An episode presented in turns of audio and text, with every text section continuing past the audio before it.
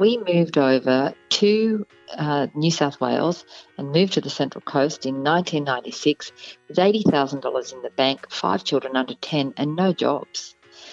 So it was a bit of a risk at the time. This is Property Investory, where we talk to successful property investors to find out more about their stories, mindset, and strategies. I'm Tyron Shum, and in this episode, we're speaking with one of Australia's most recognised and respected property investment experts, Margaret Lomas. We'll hear about her hugely successful property career and how she and her husband risked it all in the beginning using their last $18,000 to start her company, Destiny Financial Solutions.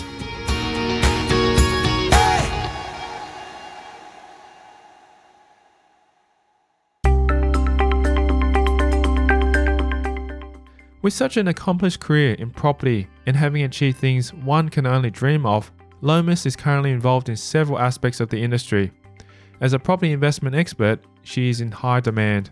But I also host two TV shows, one called Your Money, Your Call, and one called Property Success with Margaret Lomas, both on Sky News Business Channel. And I've been the founder and director of Destiny Financial Solutions for 25 years now. And I guess I'm pretty proud of the fact that I'm probably the longest surviving property investment expert in Australia. I've seen them come and go, uh, but as far back in most people's memories, I'd probably be definitely amongst the first. As well as being an expert, founder, and TV presenter, Lomas is also the best selling author of eight property investment books, which share some of the most sought after tips and tricks in the business. I wrote my first book in 2001, and it was at a time when nobody had really written a book that was useful for property investors. And when I say that, I am aware that Jan Somers had written a very good book called Real Estate Investing. But her position in writing that was from a position of a property investor who really focused very much on the physicality of buying property. So her book was really centered around the notion that you would find an area most likely that you knew quite well that was near where you lived, that you would then seek out a median priced property, and much of her advice centered around what that property needed to look like, how to get one that was tenant friendly, more about the asset itself. So, up until that point in time, nobody had really written a book about property that took more of an economic view and considered all aspects of property investing, including the tax aspects and being able to identify the right places to buy. So, I guess you could say that my book was fairly groundbreaking in that regard. Although, when I look back at that book now, to me, it's notable by what it misses out on. And I was a fairly novice investor, really, when I wrote that. I'd only bought seven properties, which today most of my clients have. And to think that I could write a book back then was probably, you know, stretching it a little bit. But I wrote the book and people liked it. And from there, I guess my own journey continued. And I stayed for a long time, one step ahead of the readers, but eventually got to the point where I did build my expertise and was able to write books that were far more useful than that first one. Lomas made a decision a few years ago to publish her eighth book as a collation of the first three books. These books were part of a how to series, and each one built a little more on the prior one, with added knowledge and experience that Lomas had subsequently learnt. They made a really nice bigger book that had three components a component for brand new beginners, a component for people who were already on the journey, and then a component for people who were possibly even getting to the end of that property investment strategy and thinking about exiting. And it's all in the one book. So it just means that you can buy that at any phase of your journey and get a fair amount of information out of it. That's great. A lot of people who I've had on the podcast have referenced your books as being the go to Bible per se for the property investing industry. So kudos to you. It's been a huge, huge resource for everyone to use. I think probably a lot of the difference there is that when I first started writing, I had a real genuine desire to share my knowledge, to tell all of those secrets that the spruikers were charging thousands of dollars for you to come and listen to that weren't really secrets at all. And I really wanted to educate people. These days, really, if you think about it, a lot of people have the opportunity to self publish, to write ebooks, and many of those books are really a business card for the person writing them or a way for them to sell product. And so I think it's very important for the listeners to understand that there are some good books out there that you can read, but there's also plenty of books that are really written as a promotional tool, and you do have to be careful of those.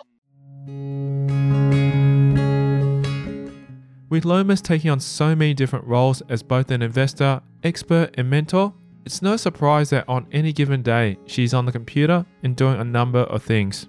I either write scripts for upcoming episodes of the program, I answer the emails that come into me because it's very important to me for people to get answers directly from me.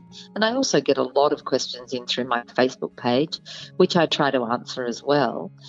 And work on different ways to get information out there to property investors so that they can invest in property safely, but they're protected from the spruikers. And part of that is my work with the Property Investment Professionals of Australia, which is a not for profit association that I was involved really in its inaugural year and was very instrumental in getting that up and off the ground and getting a course developed and making sure that consumers all over Australia in the absence of regulation by government, have some kind of protection against the people who are just trying to rip them off.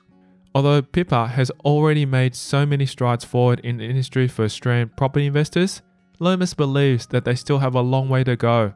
She is, however, comforted by the fact that if consumers are dealing with a PIPA member, at least they can be sure that the member has done a qualification. So the qualification is quite comprehensive and it does involve a fair amount of work and input by the advisors who then gain a qualification known as a qualified property investment advisor.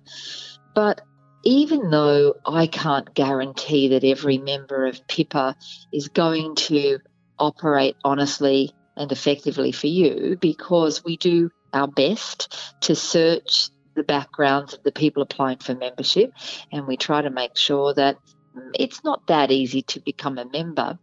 We still do have members who may not perform the way we would like them to, and we take complaints from the public about our members and we make sure that we deal with them. And the ways we deal with them are that if we can substantiate that complaint after a lengthy investigation, we will terminate that member and we will make sure that we put out a press release that we have terminated that member.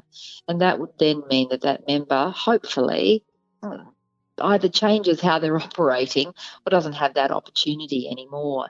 So I guess the way we've been able to assist the industry is in at least providing a background to the kind of people that are members so that you know if you're going to get an advisor to help you with your property investing journey that somebody is watching the shop and providing some standards and accreditation for members. Yeah, the great thing about what you've done with the association, putting it into place, is these practices that are able to help consumers not go down the wrong track and get taken advantage of. Yeah, and look, I've seen some pretty awful things in my time. I've seen some shocking examples of people being ripped off, and a lot of people just don't realize how ripped off they're, they're getting. I mean, you know, if you think about it, you've got people out there who are charging $15,000 to help buy a single property. You've got advisors out there who are saying that they're property investment advisors, and what they really are is middlemen for developers. And the advice they give you is to buy their product. Now, eh, what are the chances that someone like that just happens at that moment in time to have a property that matches your own personal needs in addition to one that matches your personal financial circumstances, as well as being in a hotspot at that moment in time. It, the chances of that are very slim. Yet people every day are taken advantage by these spruikers who call themselves property investment advisors, and all they are is a front for a selling operation. Growing up in what was known as the sticks in Padstow of southwestern Sydney, Lomas grew up around renovations and tradespeople her whole life. This would be her first introduction into the property world. My parents had uh, saved up and purchased a block of land with the benefit of uh, one of those building society lotteries, which was where back in the day, uh, the building society would take all of the applications, full finance, and basically almost put them in a hat and every month pick a couple. So they were lucky enough while they were living with two children and living with my mother's parents to win that lottery and be given the finance to buy that block of land. Well, they built a little garage in, on the back, a shed, I guess, about the size of today's granny flat with three rooms, a little lounge room, a bedroom, and a, a kitchen. And they lived in that for another five years while Dad began the construction on the house. He was an electrician, and at the time, he had a lot of contacts amongst his mates. He knew plumbers and he knew builders and he knew a lot of tradespeople. And so they all helped each other out at the time. Uh, he did the electrical work on someone's house who might have been a plumber who could do the plumbing work on his house. And eventually they built their three bedroom, one bathroom home that they moved into. And I was born there and lived there my entire life and right up until I was well moved out of home. Wow, that's a very interesting story. I love that. I didn't know about the lotto system back then. It obviously doesn't exist anymore. No, it's a long time ago now. I think it's like the 19, 1950, early 50s. Lomas's story becomes particularly interesting when recalling her experience at high school. This is where she would discover her passion for social justice and made her position on one issue quite known. I went to a girls' school, which was a public school, and at the time, our school um, didn't allow any of the girls to wear long pants in winter and I thought that was unjust. So I made a decision that I would, it's a very long time ago when you wore hat, hats and gloves, but dresses. And I made the decision that while some of the other schools in our area were getting up to date with, you know, the times and allowing their girls to wear long pants, that ours should as well. So I made that decision that I would start a campaign to try to get our school to change. Part of that campaign was me calling in the local, or it wasn't even the local newspaper, it was actually the Sydney newspaper, the Daily Mirror at the time, getting a story, I think on about page four, uh, wearing trousers to school along with another girl, and then encouraging the entire student body to strike over the issue. Now, that didn't go down well with the principal, who promptly decided that I needed to be expelled from the school, which I was. Um, I was lucky at the time, though, because the principal of a nearby school who had formerly been the uh, the deputy principal to the principal who'd expelled me and didn't like her offered to take me into her school, which I did and moved schools. But after that point, I was very unsettled and despite the fact that I'd done very well in school, in primary school, and in fact was dux at the school, I didn't do well at all in my high school certificate, and I essentially failed that.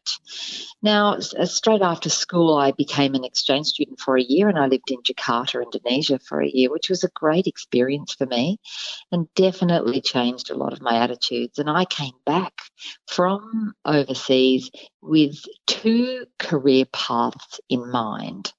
The first one was that I was going to go back to school, uh, redo my high school certificate, and qualify for medical school. The second career path was that I was going to come back from overseas and enroll in the National Institute of Dramatic Art and become an actor. Oh, great. Neither of them eventuated because instead, the day after I got back, I met my husband or the, the man who would become my husband. Decide, we decided quickly that we would get married, and instead, I needed to, to work. I needed to get a job.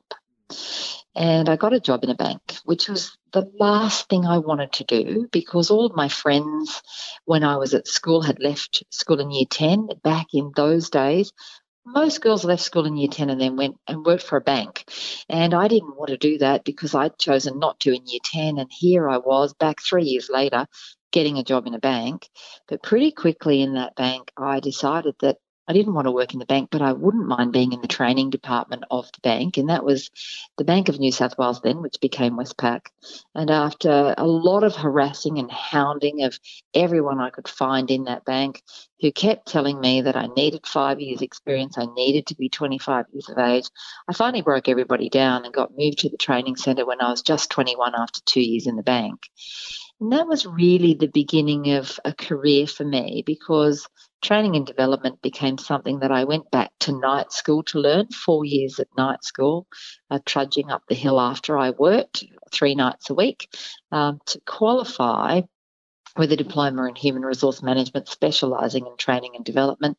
And I went on to have my own training company. My early career was very much centred around the training, the training area. It was inevitable that Lomas would one day get involved in property investing, going down a few connected routes, which would eventually lead her there, giving her quite the story to tell. A feature of my personality, I guess, is that I am highly creative and I'm particularly good at being able to solve situations of either conflict or where things have gone bad for me. I'm very, very good at thinking of ways out of things and, and, and I'm always coming up with new ideas. It's a little bit annoying sometimes. I have thousands of new ideas every day and I always have my entire life. Um, and some of them are good and some of them are just silly, uh, but mostly they work out okay. So I was married and I had two children, and I was working at the time. What had happened was, after I left the bank to have my first child, I needed to work because we didn't have any money. And I went and got a job in a chemist on the weekends. I'd worked part time in a pharmacy since I was 14. And so I was able to do that part time on the weekends. The chemist owner also owned at the time a chain of video stores when videos had first come out, and the, that chain was called Hollywood Boulevard. And he found out about my training background and then sought me out to help him with some training of the managers. Every time he opened a new store he needed to train the managers. And so he got me to design a training program for these managers which i had the skills to do. And from there i went on and started my own training company and somewhere in all of that, we moved to Perth. A lot of reasons we couldn't afford property in Sydney at the time. Feels just like it does now, but we had, you know, we just couldn't reach that that property goal in Sydney. But Perth was very cheap, and I had a brother who lived there, and my ex-husband could get work there, so we moved there. And when we first arrived there, I did a whole lot of different things. I started a shop, I opened baby store, employed women to sew for me. I worked at the YMCA running um, baby massage and kinder gym classes. And I did everything that you could imagine to get work, but still had my skills and experience in training and human resource management behind me. So eventually, I decided that I wanted to get back into that corporate world. And I got a job for a community based service that was funded by the Department of Training and Development. And my job there was to run a small project where I trained mentors who would go on and help unemployed people. And I know this is sounding like a long story, but it's actually getting somewhere. No, no, I love it. I'm really at the end of my seat. Actually, at what time was this roughly? This would be gosh, 1987, 1988. Um, and I managed to get this job. Um, which was a full time position. And it was a job that was funded every year by the Department of Training and Development. So you spent three months a year writing your tenders to try to get money for the following year. But in between time, I was training mentors, uh, you know, running these training programs and overseeing the relationship between the mentor and the job seeker and basically helping them by helping them to understand how to write resumes, how to go for jobs, how to, I did interview training, I did all of that kind of thing. It all came from my background in training and development, and my time in the bank certainly gave me a lot of skills in training. Uh, and I, I, I credit the fact that, that I can effectively public speak today to my time in the bank's training department because it was a very good training ground for me. So this was happening, and I then got um, I separated from my husband, but I, I still kept that job. And I was raising three children under five on my own for a couple of years. And along the way, met my now husband, who was a police officer at the time. He'd helped me out with a few issues that I was having. And we ended up together and married and had two more children. Now, it was around this time, so we're talking now around 1990, that again, I was still the girl who did everything I could to try to get ahead. I was um, running a training company then. I'd started another training company in Perth. I was the person who wrote the first ever Train the Trainer course and had that nationally accredited.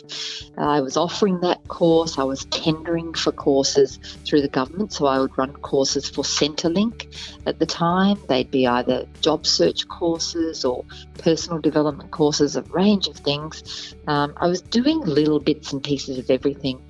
And I can remember saying to my husband, you know, if we buy a computer, and computers were very expensive at the time, they were about $5,000. And if we buy a computer and a printer, I can add to our income by writing resumes and, and application letters for people at night. So I convinced him we needed to take out this finance plan and buy this computer, which we did. And we bought the computer and I started to write these application letters. I advertised in the local paper and I got tons of people who really loved the letters that I wrote and I was helping people to get into work. And I was doing all of this in my spare time while I had five children under 10 and a training business and anything else I can think of at the time. So one night, one of the clients who I was helping get a job in the mining industry came to the house and he said, I have to leave early tonight because a financial advisor is coming to my house to tell me how to pay off my mortgage earlier. Now, I'm always interested in those sorts of things. So I said, Oh, you need to tell him to ring me because I want to pay off my mortgage earlier as well.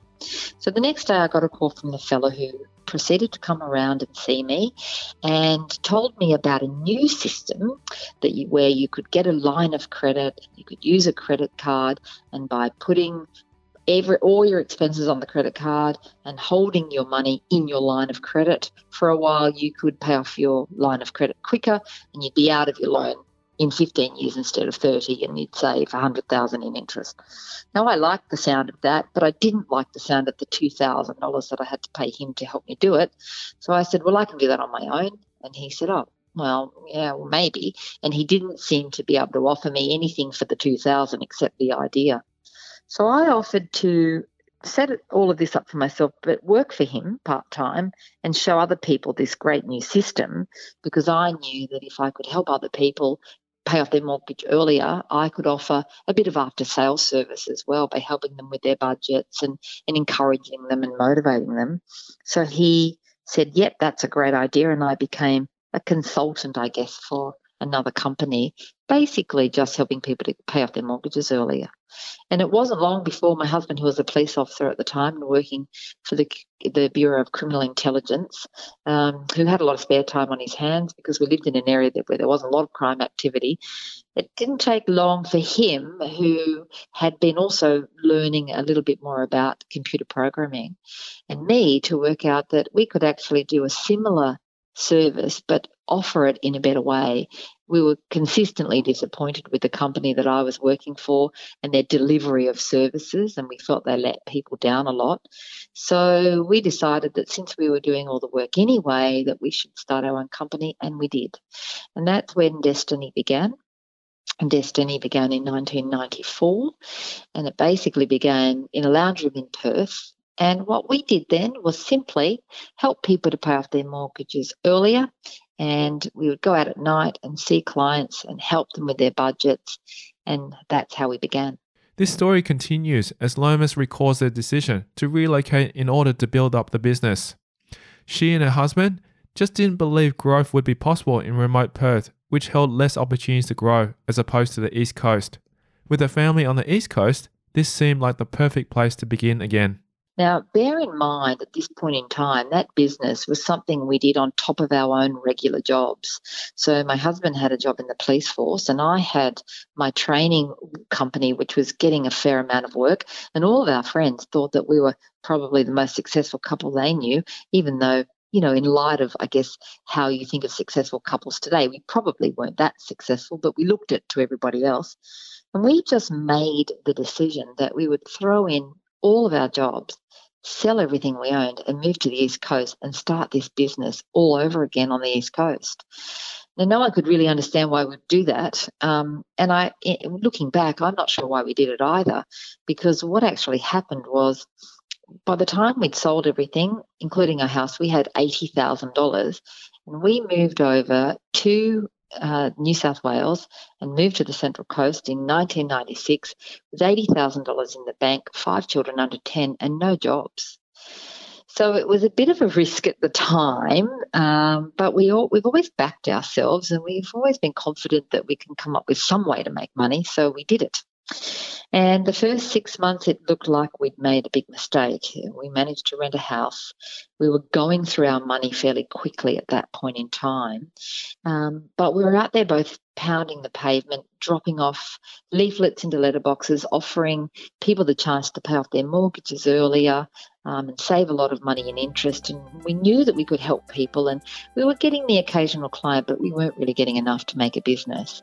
And so the decision was made that one of us would probably have to go out and get work because we were down to $20,000 in the bank. Wow. Now, at that point in time, I can remember being out one day again pounding the pavement, and I came home and my husband said, I've called the radio station because I heard a, a radio ad, and on that radio ad, they said that from $400 you could advertise, and maybe we should give that a go. So the guys from the radio came out the next day and listened to what we needed to happen and went away and came back two days later with a proposal for us for a radio campaign that was going to cost $18,000. Okay, this is exciting. We had $20,000 in the bank, and that was the sum total of our entire assets, apart from some secondhand furniture that we had in the house. So we talked about it for 24 hours and then we decided to do two things. Firstly, we decided that we would go ahead with the campaign. And secondly, we decided that since we'd promised the kids when we moved that as we were going to be a bit closer to Movie World on the Gold Coast, we'd take them there. We thought we should spend the remaining $2,000 on a holiday to Movie World. This is insane just in case it didn't all work out and we were flat broke, at least we would have the holiday to remember. So the fellows from the radio station uh, prepared the campaign, and it was going to be a four-week campaign. And they came out and they talked us through the fact that with radio, you need repetition. That we couldn't get stressed out if nothing happened in the first week or two, and that if there was something else we could do in that first week or two to take our minds off it, that would be a good idea. So I said, "How about we go to Movie World? That's the perfect chance for us to do that." So they said, "Good idea. Go to Movie World." So on the Monday morning of our first ad, our first ad was due to go on just after the news at nine. We packed the family up into the Falcon and shoved everyone in the back. And just in case, we diverted the phones to the brick mobile that we owned at the time and we set off. And somewhere around Taree, nine o'clock came and we knew that the ad was going to go on. We couldn't hear it because we were out of radio range at that time. But three minutes past nine, my phone began to ring. And I had all the kids in the car. So I'm turning around to the kids every time the phone rang, saying, Everyone be quiet. And this includes a baby. And then I would answer the phone and I would say, Good morning, welcome to Destiny. How may I help you? And for that entire trip to the Gold Coast, the phone did not stop ringing. So by the time we got to the Gold Coast, we had our diaries fully booked for three months with appointments to hear about this great way to pay off your mortgage early. And the rest is history. We began Destiny pretty much from there and didn't look back. Gosh, that was a very big risk that you took to spend the 18000 but obviously it paid off. It did. It, it, it, paid, it paid off. In hindsight, Lomas considered this gamble to be very stupid, but with lots of experience and training behind them, she and her husband believed themselves to be very employable if things didn't work out. We both had skills, and we did both feel that we wouldn't have that big a job, a, a problem getting a job, and that we would be okay. Um, and when we first started the business, all we were really doing was helping our clients to pay off their mortgages earlier, but we were doing that for ourselves as well. And so it wasn't long before we started looking around for ways to improve our wealth. And we both liked the idea of property investing, but didn't have a clue how to invest in property. And I read Jan Somers' book and got a couple of ideas, and we went out and bought a couple of investment properties of our own. But fairly quickly, we were able to look back at those investment properties and work out what we did well and what we did badly. And my husband had been reading a bit of um, a bit about positive cash flow investing, and he'd been becoming interested in that concept. And he worked out at the time that out of the three properties that we bought, uh, one was positive cash flow and two weren't. And then we also worked out that with all of them, we hadn't really thought too much about where we were buying. We bought them off pretty much spruikers who, who sold the benefits of the property, but we didn't think too much about the area. So we started to work on okay, well, how do we do this better? Um, there was no information out there available, but we started to think about better ways to invest in property and bought a couple more that were really good investments. And then our clients started to say, we need we want to do that too. We, we want we talk about our investments, and they started to need the guidance. So when we began uh, really advising on property investing, we were really only six properties ahead of our clients at the time. Uh, but I wrote the first book. More and more clients started to come to see us the book was uh, obviously a national uh, publication, so we started to get inquiries from all over the country, and that gave us the opportunity to start to open up in new places and open new branches. And pretty soon we had an office in most states, and, and we were really, really flying along. That's exciting. So, just to clarify, Destiny as the training company was also able to help fund a lot of your property investing so that you're able to grow and that's how you're able to keep buying more properties so quickly? More or less. We, we bought a property up front to live in, which had gained value fairly quickly. Um, so it was really only the first one investment property that we needed to bring cash in, and after that, every other property has been funded through equity. Um, but having said that, the first couple of years of Destiny, we didn't make any money. All of the money we were making was going out to wages for the staff that we had.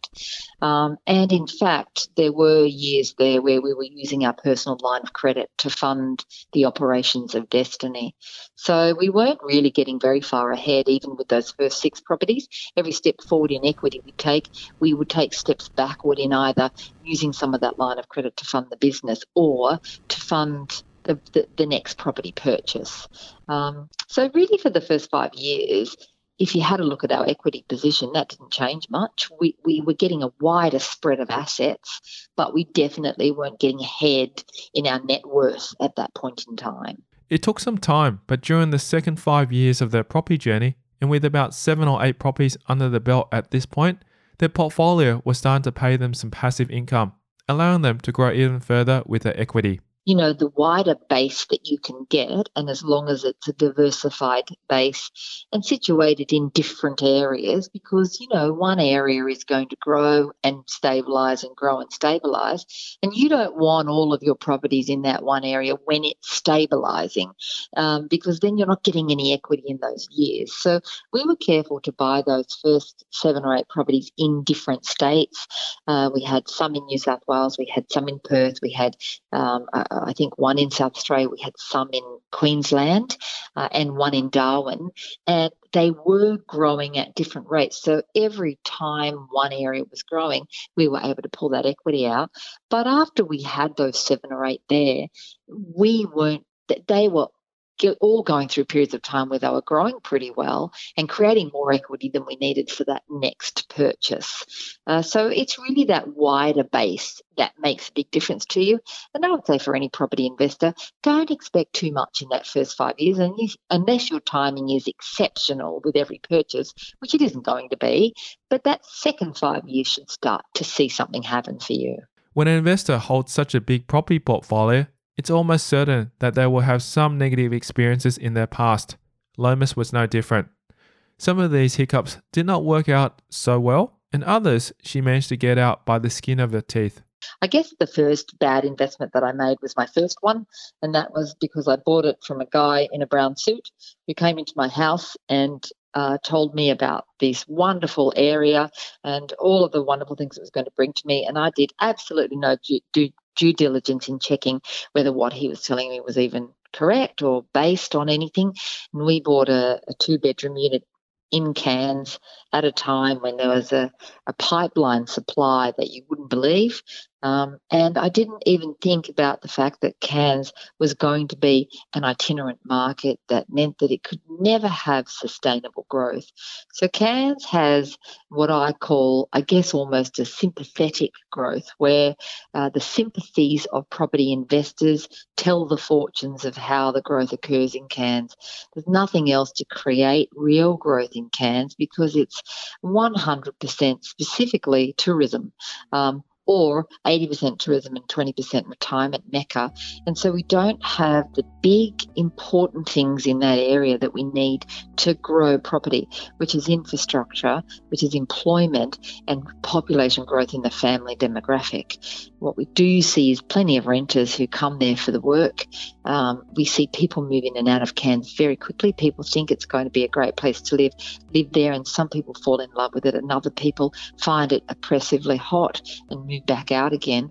And because we also don't have those underlying employment drivers, what we will see from Cairns will only ever be growth driven by the sentiment of investors who suddenly all flock there because it's cheap and you're getting a good cash flow and they'll push prices up for a while and then that affects the cash flow because the rents don't go up then those same investors leave again and the properties go down and properties in Cairns do go up and down and in the period of time that I've held my property it's gone from the 160,000 that I paid to it down to the 140,000 that it was probably really worth because I was ripped off by the spruiker, um, up to 225 and 230,000 at one point, valued by the bank, back down. And I think at the moment, after 17 years, it's worth what I paid for it. Another difficult investing moment for Lomas involved the changing of town plans when she purchased a property in Queensland. This unfortunately involved paying very high interest. We bought, uh, I guess, emotionally, a block of land in a little town called Agnes Water. Um, look, to be fair to me, at the time, I did speak with council who told me that I could get three properties on that one block. And so I had thought if I build the three, I can sell two for a profit, hopefully almost pay off my input and then have a rental or at least a rental with a low mortgage. And it could be something that over time might be okay. I always knew agnes water was a speculative investment but i thought i was really covering my bases by being able to put in place a strategy that allowed me to reduce my mortgage on that by building these three and then selling them. Not long after i settled on that property I contacted council to find that no, the town plan had changed. The guy who told me I could do three knew the town plan was changing and that I'd be lucky to get two on it. And then after I did the feasibility on the two, just with the high construction costs in the area, it came out to being so negative cash flow for me in terms of what I could get on rental that it just wasn't worth having. Now, unfortunately, because I do lead a busy life, one of my weaknesses is that I probably don't pay attention to some of those things as well as I could. And we sat on that block of land for probably seven or eight years, paying the interest on that mortgage for all of that time before I finally took my own advice and decided to cut the losses on that. So we bought that property for 330,000 and we sold it. We were fortunate to get 290 for it and I say fortunate because at one stage there it was probably worth in the low 200s. And um, and we had paid all of that interest along the way. So that was a very costly lesson for me and a lot of money lost on that particular deal. I guess it's the opportunity cost. Building a business was your focus, and if you had spent your time trying to sell this property, you may have lost a lot of other great opportunities. Look, I, I try to make myself feel better by saying that. But the realities are that I should have paid attention. I should have just sold it straight away. I should have recognized the moment I knew that I couldn't build even the two on it and make a profit, I should have sold it and taken the loss then because I probably would have taken a $100,000 loss at that point in time. But I'm pretty sure that I've lost more than that with the interest on the loan over all that time. So I, I should have done that. And that's definitely the advice that I give to other people who find themselves with the lemon where looking ahead, you can't see any other option. I know that I did what I tell other people not to do, which is I kept thinking it was going to get better. I kept thinking I had to hang on to make up for the loss that I'd already made, and I should never have done that. I should have cut my losses as soon as I knew that I had them.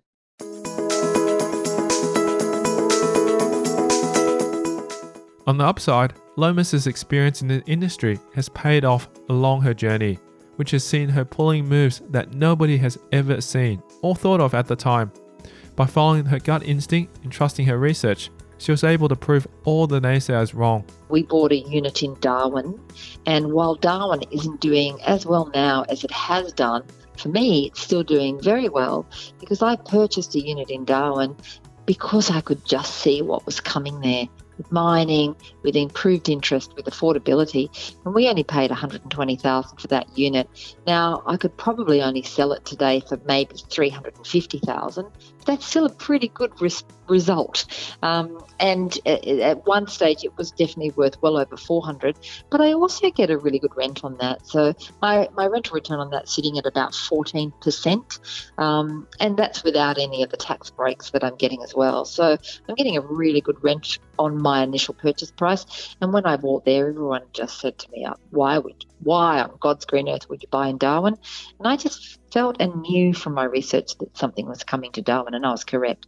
I did the same thing in Perth. I bought a property in Perth on a very big block at the beginning of two cul-de-sacs, so it's got three street frontages. With a house that was built to one side or, or closer to the front of the block, um, and I paid 125,000 for that.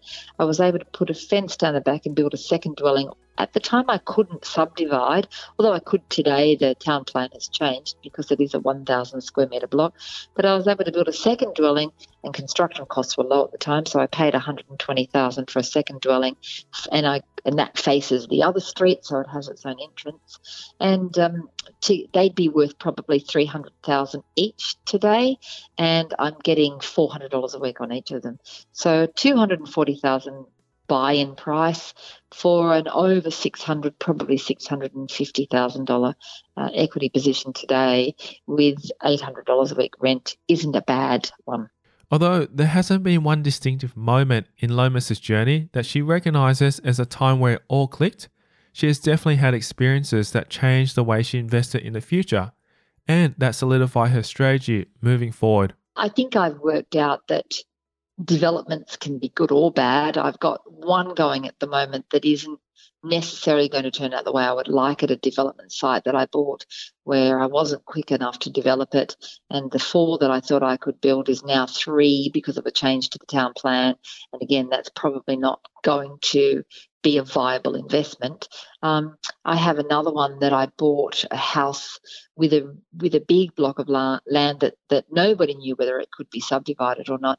But I, in the end, got it subdivided um, by getting an out of policy decision by the council, and that's made a lot of money for me. Um, Four hundred thousand for the original house after we chopped off the block, the original house was valued at 550. When even when it lost the, the back block, uh, it's now worth nearly 800,000 today, and we've only had it for four years. Um, and we built a second dwelling at the back, paid 450 to build that dwelling, and it's valued at 1.2 million on a free block of land. So, so that was so I, I've worked out that two things can happen if you're careful about the development sites that you buy, you can make money from them um, in a way where you don't have to necessarily purchase an entire second dwelling, but you can get that second dwelling because you can get some free land. And I've also worked out that a town plan isn't necessarily 100% set in concrete. And if you can put up a good enough case to a council and hound them enough, you can often get things approved that, that are technically outside the development plan for the area. When Lomas and her husband began their property investing journey, they were a young family with five children, which comes with a lot of expenses and responsibilities. Their financial position meant that they could not afford to take risk at the point in time and so this was a factor that initially held them back in investing to begin with. Even today, while I will take more risks, and I guess you know, your ability to, to manage risk is intrinsically linked to your financial position as well. And our financial position back then, with five children, um, you know, we had a lot of family expenses and we couldn't afford to take risks with our financial circumstances at that point in time. If, you know, if it was just my husband and I alone with no family relying on us, I think we probably would have been able to take bigger risks. But right back there in the beginning, I would get really quite ill in the stomach even thinking about buying a property. And those first couple of properties were very, very difficult to buy because it does feel like when you're first starting out, it's like a completely unknown territory. And it's a big investment to be making. So I was pretty risk averse, and it's fair to say that my husband was as well.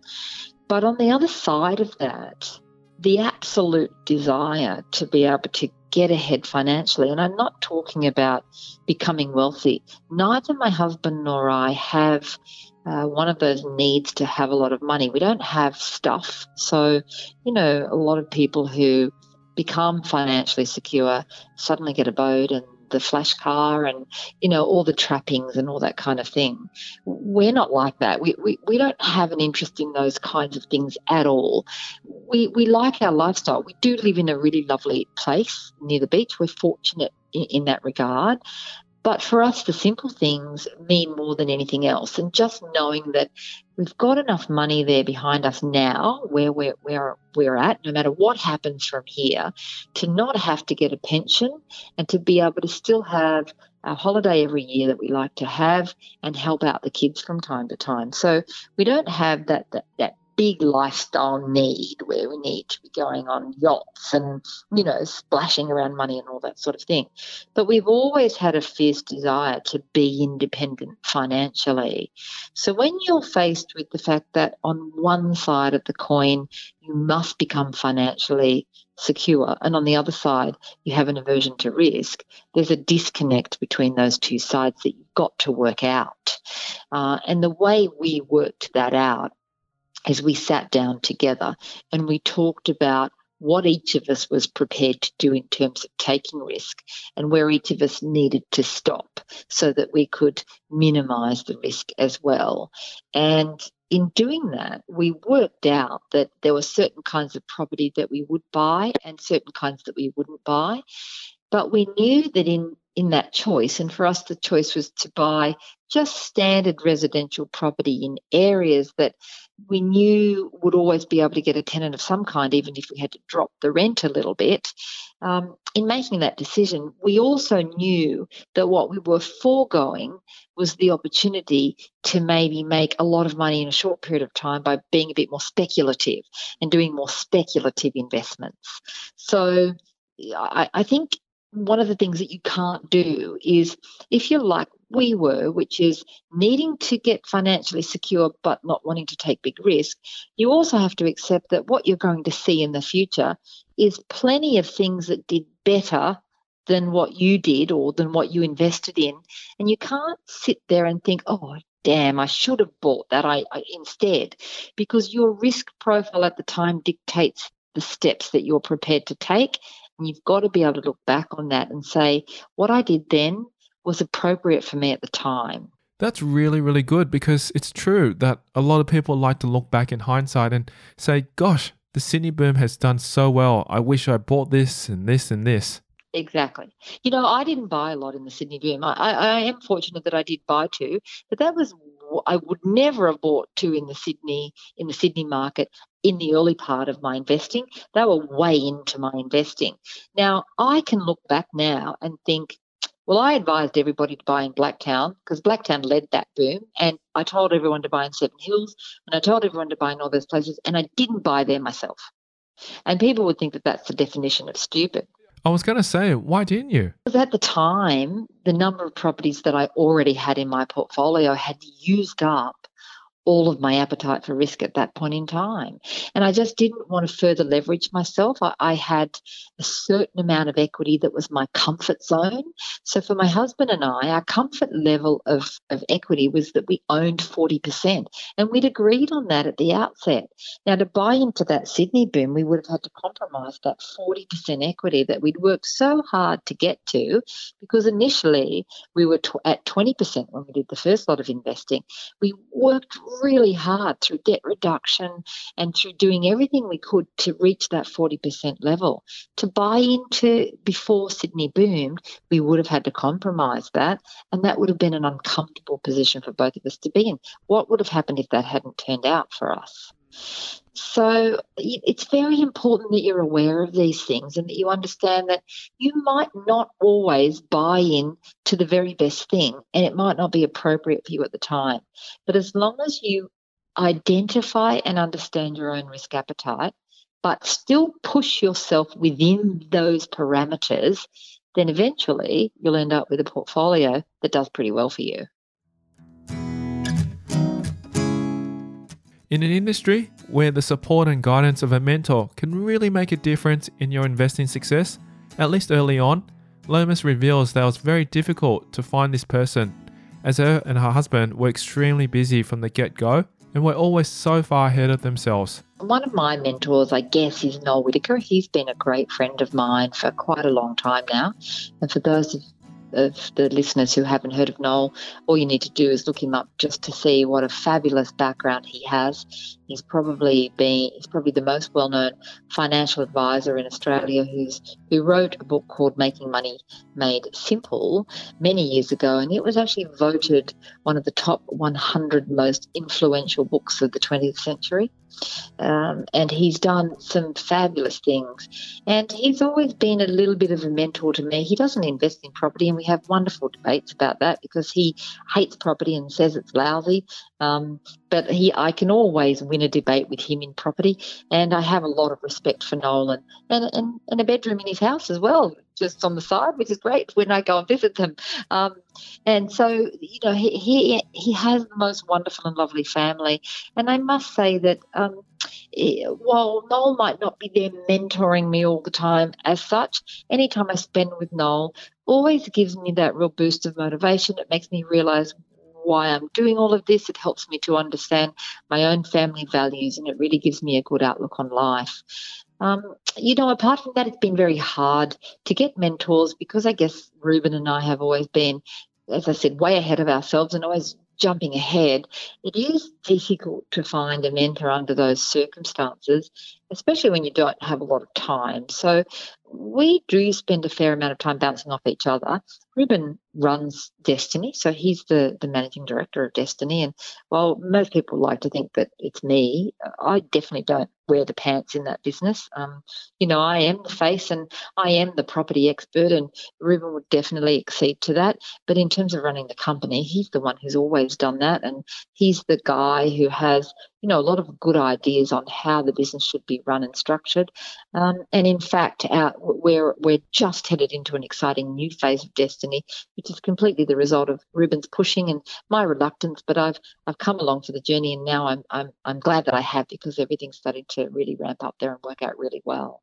Are you able to share a little bit more about that and what's happening at Destiny? Definitely. Look, um, against the backdrop of the fact that if you think about it, Destiny really was that first company to ever offer, I guess, uh, property advice in a financial advising model.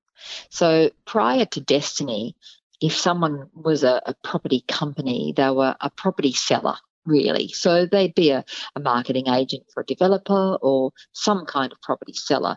We made the decision very early on that what we wanted to do was we wanted to advise people how to buy property using both an economic and a financial planning approach so, in other words, take the focus away from the physical asset of a property and put it onto the economics of why you should buy and where you should buy. And we, we, we, we wanted to provide that, and we were the first people to provide that as opposed to providing that approach where you looked at the property itself. So we were the first people to begin doing that. And we always promised ourselves and guaranteed our clients that we would never be on the other side and never sell property. If you think about it, somebody who advises on how you should buy property and what you should buy and then sells it to you is a major conflict of interest. So we always said we'd stay on one side and that would be the side of the client, and we've always done that. And for many, many years, we were the only people who did that. But now it seems that every man and his dog has copied that. Um, and everybody's doing education and everybody's doing support and everybody's charging way more than we charge at Destiny, but still doing it. Um, now, we then made the decision that, you know, there's a lot of um, additional costs in a business maintaining uh, premises all around the place. Uh, we found there became a bit of a declining demand for our services as people became more busy. Our services were very much around come to our office, meet with our advisors, come to all of our events. We would run what we called property action teams that people could join and work within a community of like minded people to achieve their own goals while they're, they're helping other people to achieve their goals. We did a lot of that kind of stuff, but we found that what was happening was that more and more people were sort of saying, well, you know, I can't commit to coming in every month. I, I can't, I can't come to those things. And the second thing that was happening as well is that as we got bigger, I was losing a lot of that personal involvement in our clients because I just didn't, I just couldn't get around to all the branches. I just couldn't have that involvement with our clients. So my husband started to look at it all, and because he is a pro- software programmer by nature um, and loves technology, and I do too, I might add, uh, he started to think about ways that we could bring our services just as effectively into people's homes, but not have them have to make that big commitment to go out on a Wednesday night after work or to actually go somewhere. And so we've developed the new digital services, and I must say they're just turning out fabulously well. So if someone comes to Destiny now, the first thing they do is go to our website and they get to actually view a presentation that I put together. I'm lucky lucky to own a TV studio, so I can create some really good quality video. So I put together a proposal about our services that even includes a full disclosure on what we charge, which is very cheap, I might add. So people can go and look at that, and from there decide without feeling threatened if we're right for them or not. So decide without having someone in the room with them pressuring them to sign up. Uh, yeah, that sounds good for me, or no, I don't want to have anything to do with that. And therefore, they can go ahead from there. And once they've done that, what happens is they get a whole range of things. They get all of their meetings done via a fabulous uh, web meeting tool that we've developed that after the first two minutes, you feel like you're in the room with that other person. So people say, well, I like face to face. It is face to face. You're just face to face over a computer. Uh, we can do screen sharing. We can do all sorts of things. Uh, the second thing that they get is every month I now run a webcast purely for our clients, and every month it's something different. So we do on the first month we do a guest speaker. We've had some fabulous guest speaker, and we've just done one on small developments actually, which was great. And the next month we do a town spotlight where I'm telling my clients where they should be looking way before I release it to the general public, and giving a good rundown on a couple of new areas. Uh, and then on the third one, we do my quarterly economic update and market update, property market update. And they happen every month. So that's the second thing that they get. The third thing that they get is they're involved in my cloud rooms where I run small groups of under 10.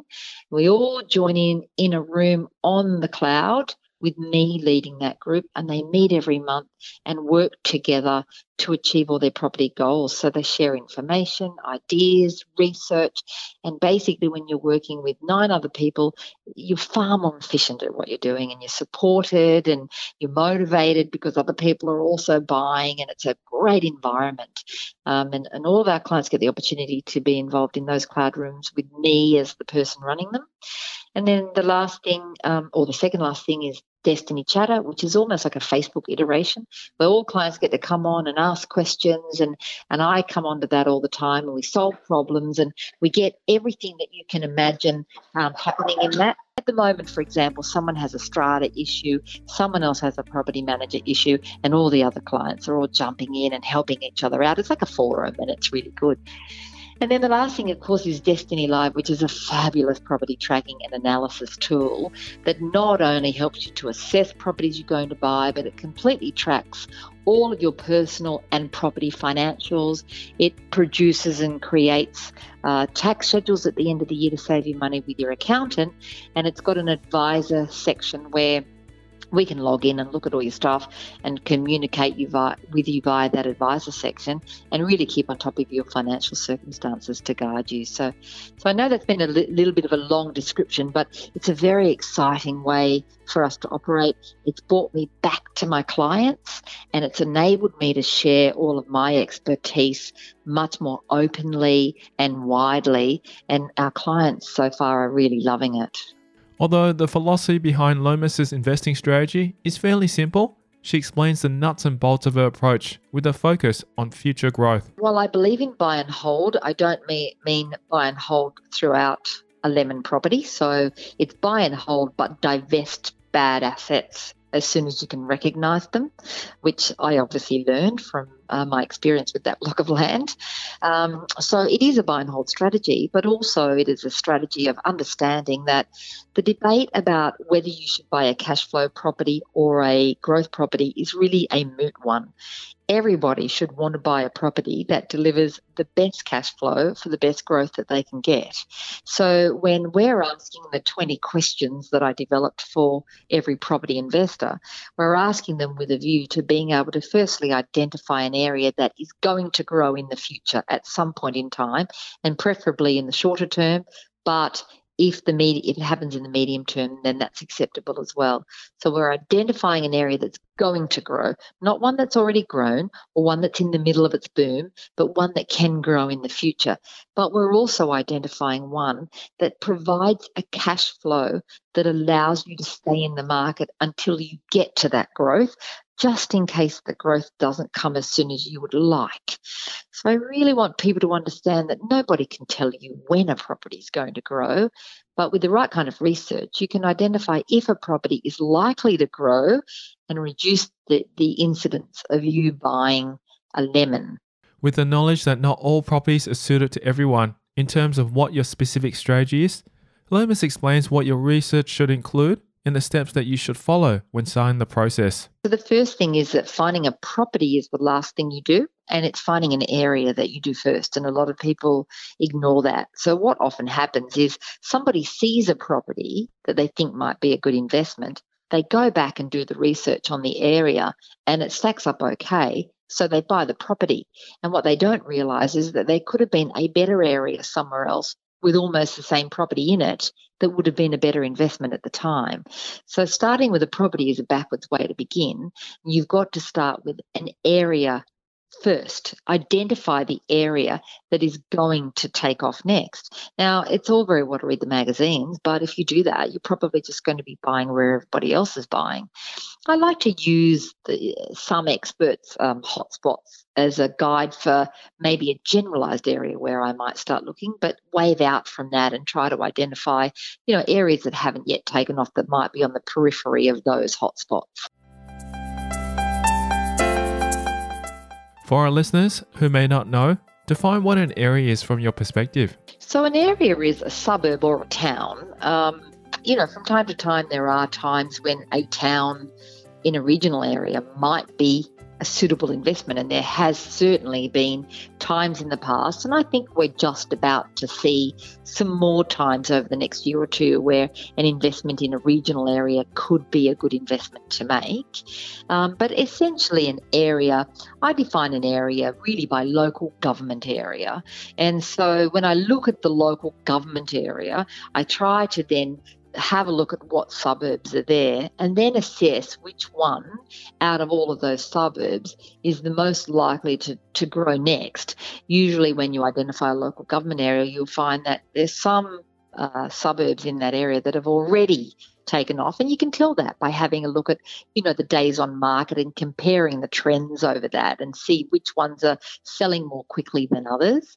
But usually if a if a suburb is in a local government area, it's going to be the recipient of whatever infrastructure uh, development happens there, and it's also going to be an area that will take off once the more favoured areas become overpriced.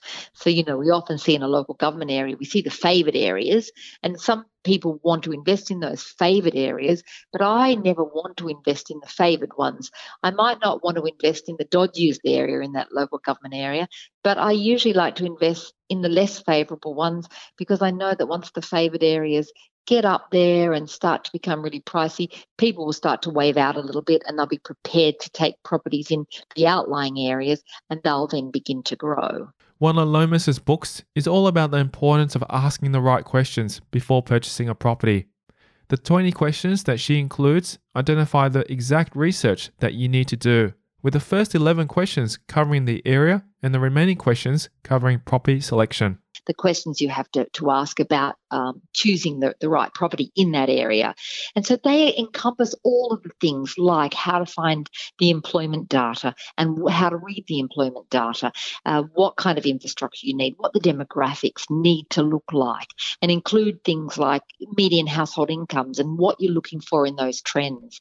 The, the, the questions identify the trends that you're seeking and really help you to focus in on that research in a really targeted way so that you don't miss any of the important steps. Lomas's initial fear of investing and aversion to taking risks was not only overcome by the challenge in her financial circumstances, but also through the advice of a loved one. It was the advice that removed her fear of the future, and with that came the confidence to invest freely. I suppose many, many years ago, my father always encouraged me to believe in myself. And when the chips are down and when things are looking shaky and when I'm not sure whether or not I can do this thing, whatever the thing is I'm doing at the time, I always think about the fact that in the past I've always made things work. And if things don't work, then I've found a way to come around from that and move on. You know, when one window closes, a door always opens somewhere else, even if it's a long time between the window closing and the door opening. So, in believing in yourself, um, you know that you're going to handle whatever comes. I think what that does is it removes the fear of the future from you, and it's the fear of what may, may happen that holds many people back. I've always got an attitude that it doesn't matter what happens in the future, I would be able to deal with it in some way. If, as long as it doesn't kill me, then I'll be able to deal with it in some way. And so, just having that belief that you can deal with whatever comes your way gives you a little bit more courage to, to take on whatever you're headed for.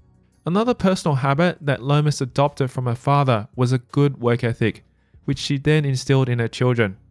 Lomas has credited this work ethic for many of her successes. So, one of the things that I can always recall my father doing is getting up every single morning and going to work and coming home every single night at dinner time.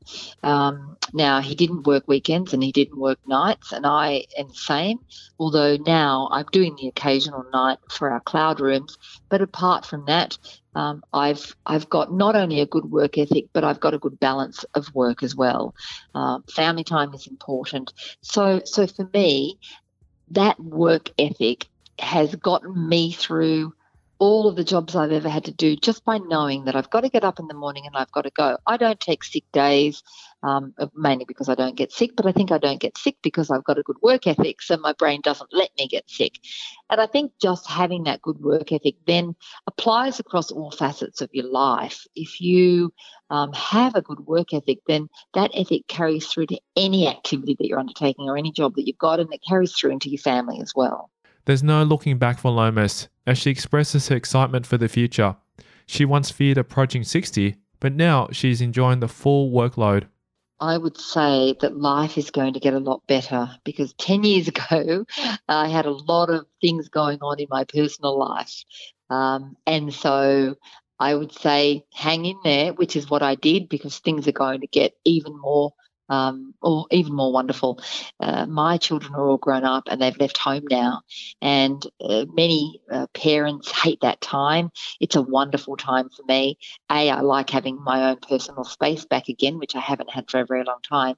But B, I, I love the relationship that I have with my adult children and their families, um, and it's a very exciting time. In the near future, Lomas will be dedicating more time to development projects having bought the most recent seven or eight properties on the basis that they have development potential. So I bought properties that were good enough investments on their own, even if I did nothing else with them except just rent out the, the house, but also had the opportunity to develop them in the future. Now, I've just come through doing two of them. So I've taken two duplexes, so that's four separate rentals altogether, but it was two and two, and I down in South Australia, and I've uh, demolished them and turned them into four and four. So I've just taken two old duplexes and turned each lot of uh, duplexes into four new units, um, and that was actually quite exciting doing that. And and there's a lot more of that now that I really want to do. I, I've gained a lot of confidence through doing that. I've decided to write a book along with Peter Kalithos about the journey, the property development journey, because nobody's written one yet and it needs to be written. Um, so that'll be great guidance for people who want to do small property developments. But I've got plenty more sites now that I can look at with the development eye, and that's what I want to be doing for the next 10 years.